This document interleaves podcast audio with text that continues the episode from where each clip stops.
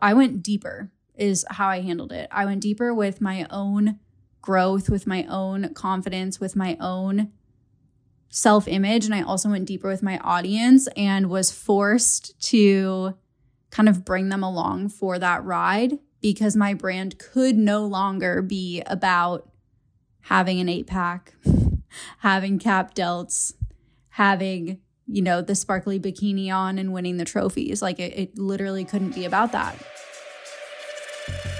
Welcome to Make Bank with Marie Wold. I'm Marie, and for the last decade, I've been helping women set and hit unrealistic goals while building their definition of a rich life. This podcast is your ultimate destination for unfiltered discussions about personal development, entrepreneurship, wellness, confidence, wealth building, relationships, and so much more. We're creating our dream lives together, and I'm so glad you're here. Now let's jump into today's episode. Welcome back to the show and welcome to a solo episode. This is an Ask Me Anything Entrepreneurship edition. And when I put out the open call for questions on my Instagram stories, which by the way, I'm Marie E. Wold over there, if you don't already follow me. When I put out this open call, I said, make it juicy because the podcast is my most unfiltered platform. This is where I have space and have given myself the full permission slip to really go there. You know what I mean? So we have questions about body image. We have questions about boundaries. We have questions about the dark side of entrepreneurship, about breaking stereotypes, about gaining momentum. So many good questions, and I'm not even able to probably get to them all today, so we might have to do a part 2. So without further ado, let's dive in. And by the way, if your question got answered, send me a DM because my team is going to give you a Starbucks gift card just as like a thank you for participating. Let's kick it off with maybe the $1 million question, literally, that is from Hannah Bailey Fit. And she said, what's the number one thing that has helped make you successful?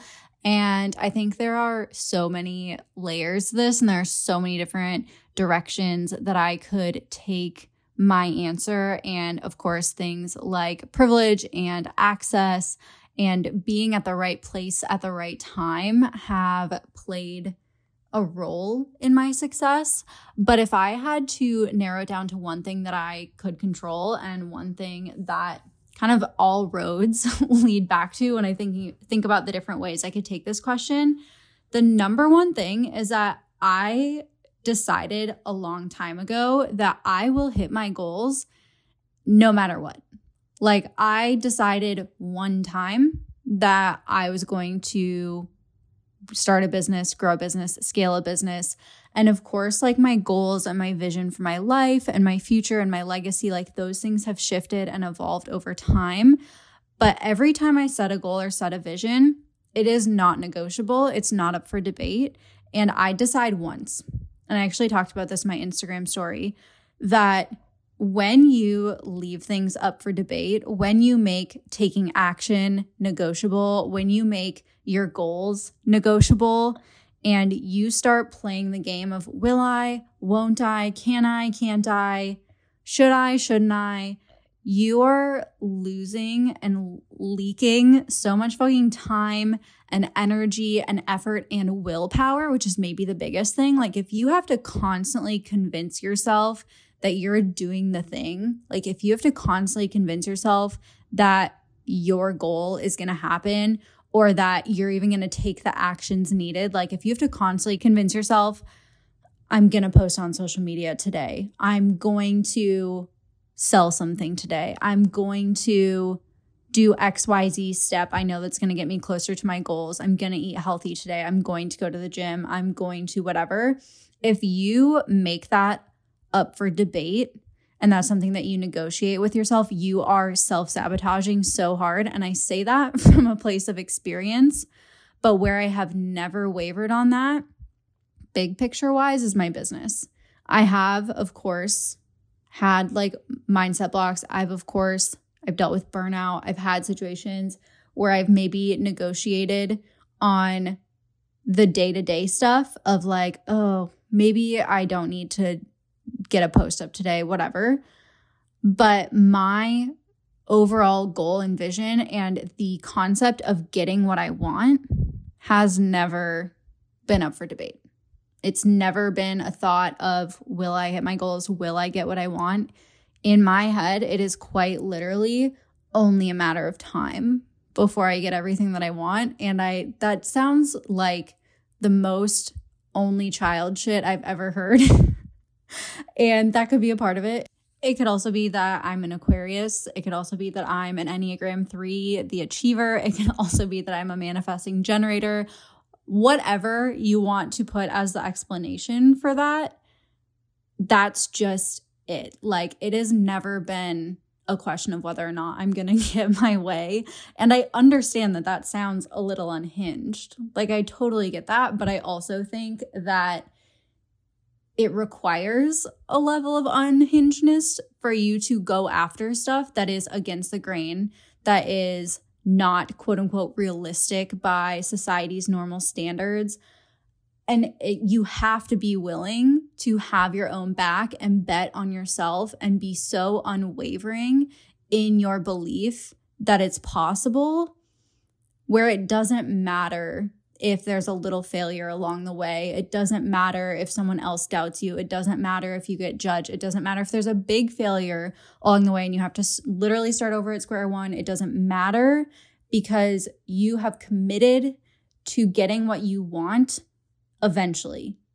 Even if the timeline or the path, the journey is not exactly how you pictured it, you are on the path, you are on the journey, and you're going to figure it out.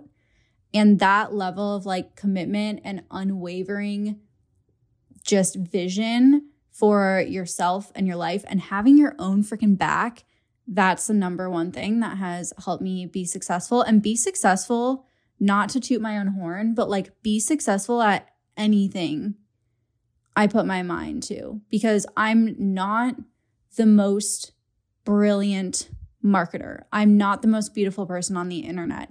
I'm not the smartest person. I'm not the most athletic person. I'm not really the most of anything. Like, I've never been the person where success just comes so easily. I was really good at school and I'm really good at taking tests.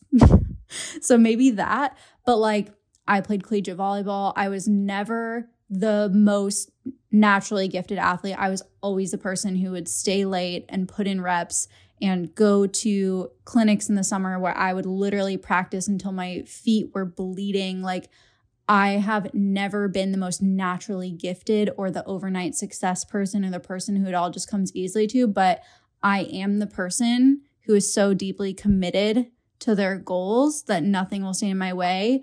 And it might take me longer than some other people. It might take me more practice, more reps, but I will figure it out and I will make it happen. And it's just a matter of time. And like, don't get me wrong, I do see myself as intelligent. I see myself as talented at marketing. I definitely have a marketing brain. I have a business brain. But even so, my business has never been this overnight success. I have been in the game for literally a decade. I do not exaggerate. Literally October 2012 is when I made the first Instagram post on the account I have now. I sold my first thing, a digital recipe ebook, clean eating recipe ebook, like 6 months after that. And I have been in the game practicing marketing, practicing running a business, practicing content pretty much every day since then. And so, yes, my business historically doubles like year over year. Yes, I have six-figure launches consistently. Yes, I have $1 million business. Yes, we'll do $1 million in revenue this year, blah, blah, blah. All that stuff is amazing and flashy and cool. But do not misunderstand me and assume that it's been an overnight success. It has been an unwavering commitment to my goals and an unwavering commitment to getting better. That's the secret that everyone's looking for. And like, yes, of course, it takes evolved strategies and it takes support. And I've invested hundreds of thousands of dollars into mentorship and education and learning what I know now in order to execute this stuff. But it's the commitment. Like, it's the commitment and it's the refusing to settle for anything less that is actually the number one thing that has helped make me successful. If you couldn't tell, that's something I'm so, so passionate about. So I had to kick off this episode with that first question, but let's keep it moving. Let's keep it moving in group. I like this question from @thegrounded Aries. They asked, being a fitness CEO comes with body/appearance criticism. How did you handle it? And if you're newer to my world, before I was a business coach, which I fully pivoted into about 3 years ago, before I was a business coach, I was an online fitness coach. And then I was more an online wellness and confidence coach, not as much focus on the fitness side in terms of like weight loss and getting stronger and stuff, but more so the wellness and confidence. But before I even was an online coach, I was a full-time fitness influencer and, dare I say, one of the founding fathers of fitness influencing. I was in the first wave of fitness influencers, and I was, one of the first people that was getting PR from brands and doing brand deals and being a sponsored athlete for supplement companies and bodybuilding.com and all that stuff. And obviously, when that's where you come from and when so much of your growth happened because of your fitness journey and your physique. Like, the fastest I ever grew on Instagram, on YouTube, on Twitter. I had big audiences on all of those platforms, still do on Instagram. I had my fastest growth still to date when I was like doing bikini competitions and I had like an 8-pack and was prepping for my shows and stuff, because that's fascinating, right? But I had my fastest growth, the highest engagement. People were the most like curious about me and invested in my journey in like a vanity metric sort of way during that phase when I looked literally unbelievable, because that's super unhealthy, super extreme, super temporary. But, I was very much taught that, okay, the more insane your body looks, the more you're rewarded on social media. And I would say that's still kind of true to an extent, but there has been such a better movement towards like body positivity, around normalizing, having like body fat, around confidence, around self-love. That didn't really exist when I was coming up in the industry. And when I say coming up in the industry, that was probably about 6, 7, 8 years ago. And that didn't really exist. So think like 2014 through 2016, 17, it was very much appearance driven. It was very much like who's the leanest, who has the most abs, who is winning their shows. And I did all of that. But once I started burning out from being so obsessive and extreme with my workouts, with my nutrition, with my life literally revolving around my fitness, my physique. Once I burned out from that and also had to deal with these hormonal imbalances and uncontrollable weight gain and ended up getting diagnosed with Hashimoto's thyroiditis, like all this stuff, my body really changed and I gained quite a bit of weight, and people judge me for it. Like, people were quite mean about that reality. They were very unforgiving about the changes to my body. And as much as that sucked and as much as it was triggering, because obviously when I had previously been so attached to my physique and then dealing with that, like, I was already struggling without anyone else's judgment, but knowing that people were noticing, knowing that people thought literally and we're saying, oh, she's just another washed up bikini girl, blah, blah, blah, blah. Knowing that that was happening, as much as it sucked, it forced me as like an act of survival to really dig into my own confidence, my own self-image, my own identity outside of my abs, outside of my body fat percentage, outside of being a bikini girl, outside of having the perfect selfie lighting, whatever. Like, it forced me to go through massive self-growth and transformation. And so to answer the question, like, how did you handle it? I handled it as best as I could. I went to therapy. I really went inward And I had to ground myself in my own self-worth and what I thought about myself and what I believed about myself, and really prioritize me and my health over the vanity metrics, over what other people thought. Thankfully, by that time, I had already been on the internet since I was like 16. I had already been on the internet receiving feedback, quote unquote, for years. And so I was able to have a level of neutrality about what people were saying about me, but it still stung, of course. Like, of course, it still sucks to get negativity and be trolled and get hate and have people pass judgment on you. But the silver lining of that is being so visible and receiving opinions from other people forces you to have your own back and do that inner work where you are confident in you, you love you regardless of what other people say. So the answer to how I handled it is I went inwards and I figured out how to have my own back no matter what my body looked like and no matter what other people were saying. And I also learned through this, because I found a way to keep my business growing and have my business results not be directly correlated with how my body looks. And I figured out how to use my journey and my experience of the weight gain and the hormone imbalances and the confidence. And I found a way to turn that into like what became my signature program for wellness and confidence.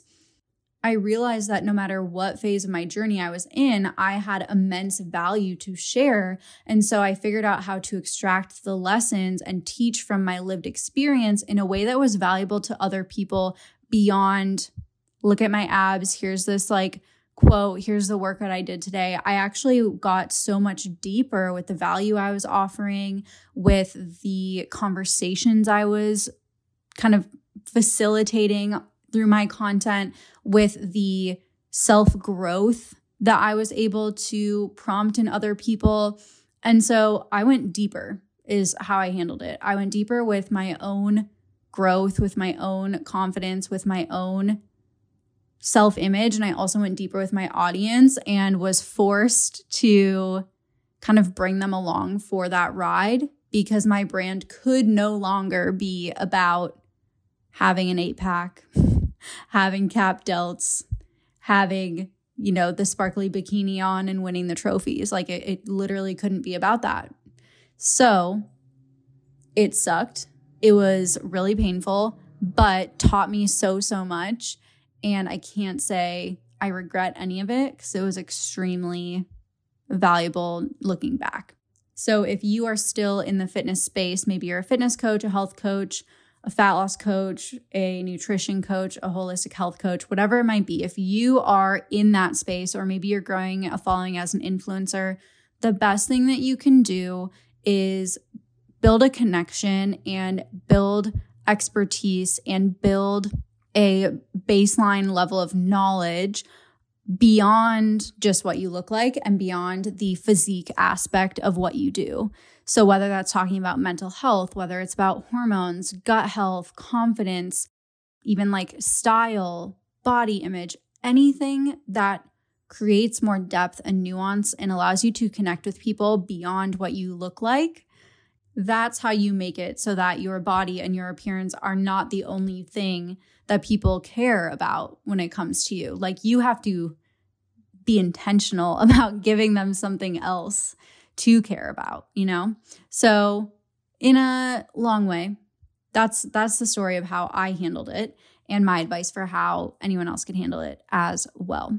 Okay, hold on. I needed to interrupt this episode quickly because I've realized that it doesn't matter how hard you work or even how quote unquote productive you are, how many hours you put in, if you are going hard in the wrong direction, which is why it is so important to be clear and confident about your goals. And that's the exact reason why I've incorporated goal setting into all of my coaching programs, because if my clients are not clear on their goals, if they don't know where we're going and why we're going there, it doesn't matter what strategies we pull out. It doesn't matter how much planning we do. We have to get clear on what the destination is first. And so I swear by this goal setting visualization, and it is something that previously was only available to my clients. It's a visualization that I lead and I walk you through, and now I've made it available for free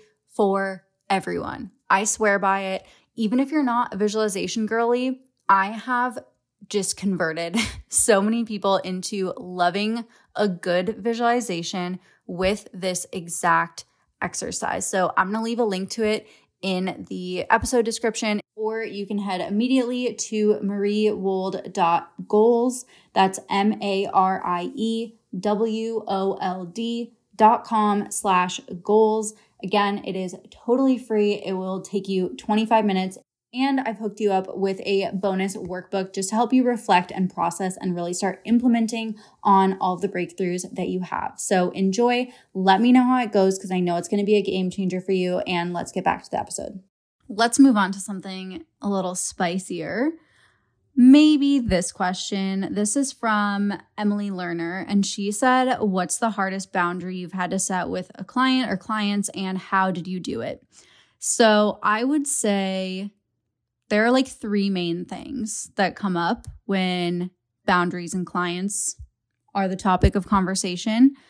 One that's like really simple and something that I see a lot with my clients and their businesses and questions that they're asking me about their businesses, and something that I've dealt with, you know, a handful of times, my fair share, based on, you know, working with hundreds and honestly probably thousands total clients between the different coaching businesses I've had, would be clients asking for more than what has been agreed upon, or expecting more than what has been agreed upon, and where their expectation and their requests do not align with the offer that they're in, the program that they're in, the contract that they've signed. And you have to kind of set the boundary of like, look, I totally understand that you're looking for XYZ. However, this is what our work together looks like right now. This is like, this is how you can make the most of the program that you're in. This is how you can make the most of this access to me, and just kind of reestablishing and resetting expectations so everyone's on the same page. That's something that maybe happens generally, but to me, that's not a very uncomfortable conversation. The key is that you can't take it personally. Like it's neutral, and just kind of reestablishing expectations is the solution there. But a couple more like difficult examples would be clients not taking contracts seriously, because contracts are kind of the ultimate form of boundaries. And I alluded to that in the last one, right? Like when someone hires me as their business coach, they sign a contract of what the deliverables are, what the expectations are, how we communicate, the dates, all that stuff. And so bigger picture of that is clients not taking contracts seriously, and then having to essentially step into this like bad cop role and hold them to an agreement, even when it's meant like up to involving an attorney and bringing in like my legal team. And that's never fun. Like, especially because we would never have a problem if people just respected the contract.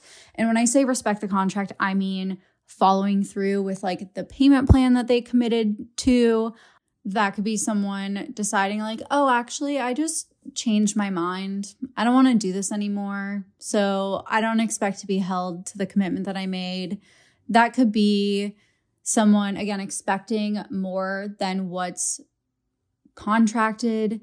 That could be someone just completely like ghosting and not paying you. That could be someone disparaging you. Like, there are so many different things that we have covered in my contracts, and I have to hold that boundary, and I have to enforce my contracts. Otherwise, what's the point? And it's even more than like a respect thing for me and my business. It's also a respect thing for my other clients who do respect their contracts and who do honor their commitments. And where it gets really frustrating is when people just don't take it seriously. Because especially if you're hiring me to help you grow your business and then you can't honor the commitments that you made, that does not bode well for your own business, right? I very much believe that like you get what you give, karma is very real. And so if you are someone who isn't respecting contracts, who isn't taking responsibility for your part of a coaching relationship, who is intentionally like being honestly a nightmare client, then you can expect that to come back to you, right? Like if you can't respect other people's contracts, if you can't respect other people's businesses, I would expect that to be returned in your business if it survives. So that's been something that is tough, but something I always come back to is that what's fair is what's in the contract, right? Like the contract protects both parties. The contract is fair. The contract is what both people are like willingly agreeing to. And so what's fair is what is in there, and me enforcing the contract, me holding that like very literal legal boundary is neutral. And it doesn't always feel that way because I'm a human being running a business, and so it can hurt when clients betray trust or clients don't respect our contract or respect our work together. But at the end of the day, I have to look at the contract and the circumstance as neutral because it is a business agreement, even when that means like involving an attorney, even when that means sending demand letters, even when that means sending people to collections sometimes.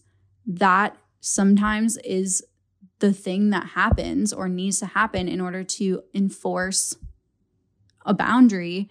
And of course, my team and I give people so many opportunities to do the right thing. Like we will never just straight up send someone to collections if, you know, they are communicating with us, if, you know, we know what's going on. And there's a way that we can accommodate them, because our golden rule is like we hold people to their commitments, but we can be flexible with what that looks like. But if someone's intentionally ghosting, if someone's intentionally like not communicating, not respectful, then my hands are tied and it's my responsibility to enforce the boundary that we both agreed to. So that sucks.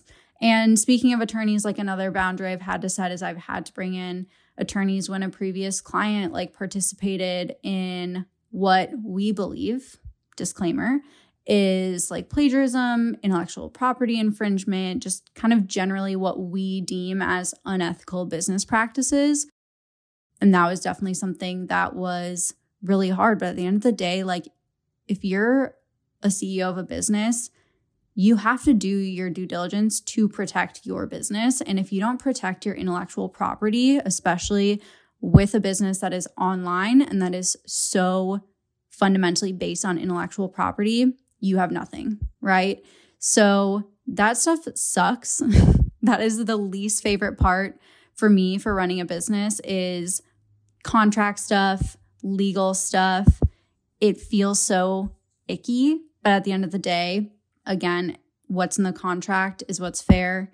And if I don't protect my business, I wouldn't be a good business owner. And so that's the tough part. And that's something that I always have to support my clients with as they're scaling, because at the end of the day, it is inevitable that if you work with enough people, if you have enough clients, if you sell enough things, if you are visible enough and you are actually doing the work, you will deal with stuff like that. Like you will deal with clients who don't respect your contract. You will deal with clients who ghost on their payments. You will deal with clients who are potentially doing things you don't agree with, things you deem as unethical. And it's your responsibility as a business owner to protect the business, even when it feels really shitty. And so I definitely have had to also support a lot of clients through that stuff. And I went first. I've had to experience it and hold space for myself to go through it, but it's not an isolated thing. Like it happens to literally everyone. So take it from me and know that if/when you experience that in your business, it doesn't mean anything about you, and you have every right to protect your business. Okay, let's lighten the mood for a minute. Let's answer this next question from Geta. She said, what's a stereotype that you got labeled and then broke out of through your business?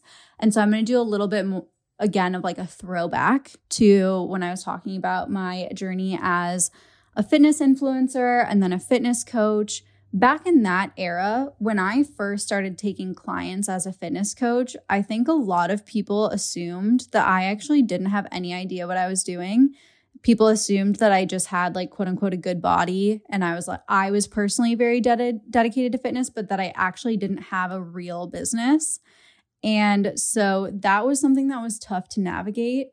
And eventually the way that I broke out of it was just refusing to quit and like continuing to show up. Again, that's going to be a common theme with like a lot of my business advice, but eventually people could not deny that I was good at what I did because my clients were getting results. I clearly had a wealth of knowledge. I had done thousands of hours of research and experimenting and self-study and certifications where you could not deny that I knew my shit. And you could not deny by the time my business was making six figures, multiple six figures a year, like as a fitness coach, you could not any longer deny that I had a real business. And it was at that point when there was just so much evidence to support that I had a real business, people started asking me how I was doing it. How was I having these like multiple five-figure launches? How did I have a full roster of high-ticket clients? How was I scaling? How was I hiring team members? How did I have support coaches? Like, how was I doing all of this?